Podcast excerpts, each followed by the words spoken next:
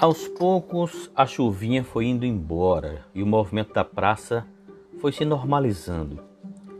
Sempre observando os transeuntes, vi lá, ao longe, a dama de marrom. Caminhava com firmeza. Pude observar em sua mão direita uma bengala, mas pouco apoiava-se nela. Foi chegando, cumprimentou-me e sentou-se em um banco próximo ao meu. Apoiou a bengala na sua lateral e relaxou. Depois deu uma certa atenção aos animais da praça, retirou da bolsa um punhado de migalhas e jogou aos pássaros, que pareciam esperar por isso. Educadamente indaguei sobre a bengala. Respondeu-me que era apenas para defender-se de cachorros vadios que andam soltos pelas ruas. Aos poucos fui me aproximando, tentando estabelecer uma comunicação para ganhar sua confiança.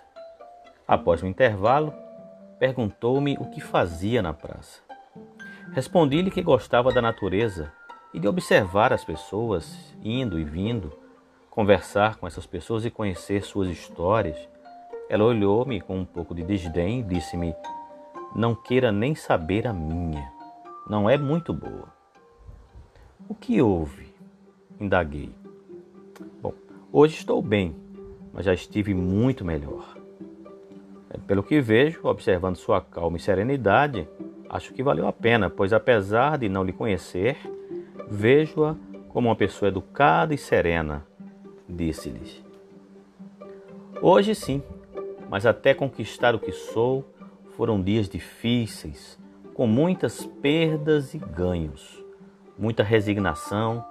Meu filho, minha vida não foi fácil. Se você me conhecesse naqueles tempos, não diria que valeu a pena. Diria que não viveria muito tempo.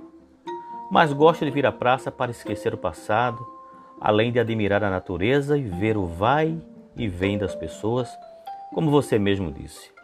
Você é muito simpático e educado. Quem sabe se nos encontrarmos mais vezes, eu, eu possa lhe contar como cheguei até aqui. Então você vai conhecer a minha história. Depois dessa conversa, a tarde começou a findar e a noite foi chegando.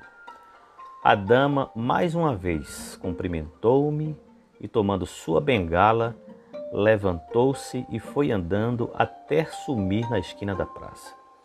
Pensei até em acompanhá-la, mas declinei. Ainda não tinha tanta confiança na relação e poderia estragar tudo com minha pressa. Deixei-a ir à vontade, preferi não interferir em sua rotina. Permaneci mais um tempo sentado em meu banco. Observei que o movimento de estudantes aumentara, sinal que as aulas haviam terminado. Depois de descansar um pouco, deixei a praça com seus donos. A noite havia chegado e outros personagens tomariam seus lugares, ocupariam a praça com atividades noturnas. Levantei e fui para casa.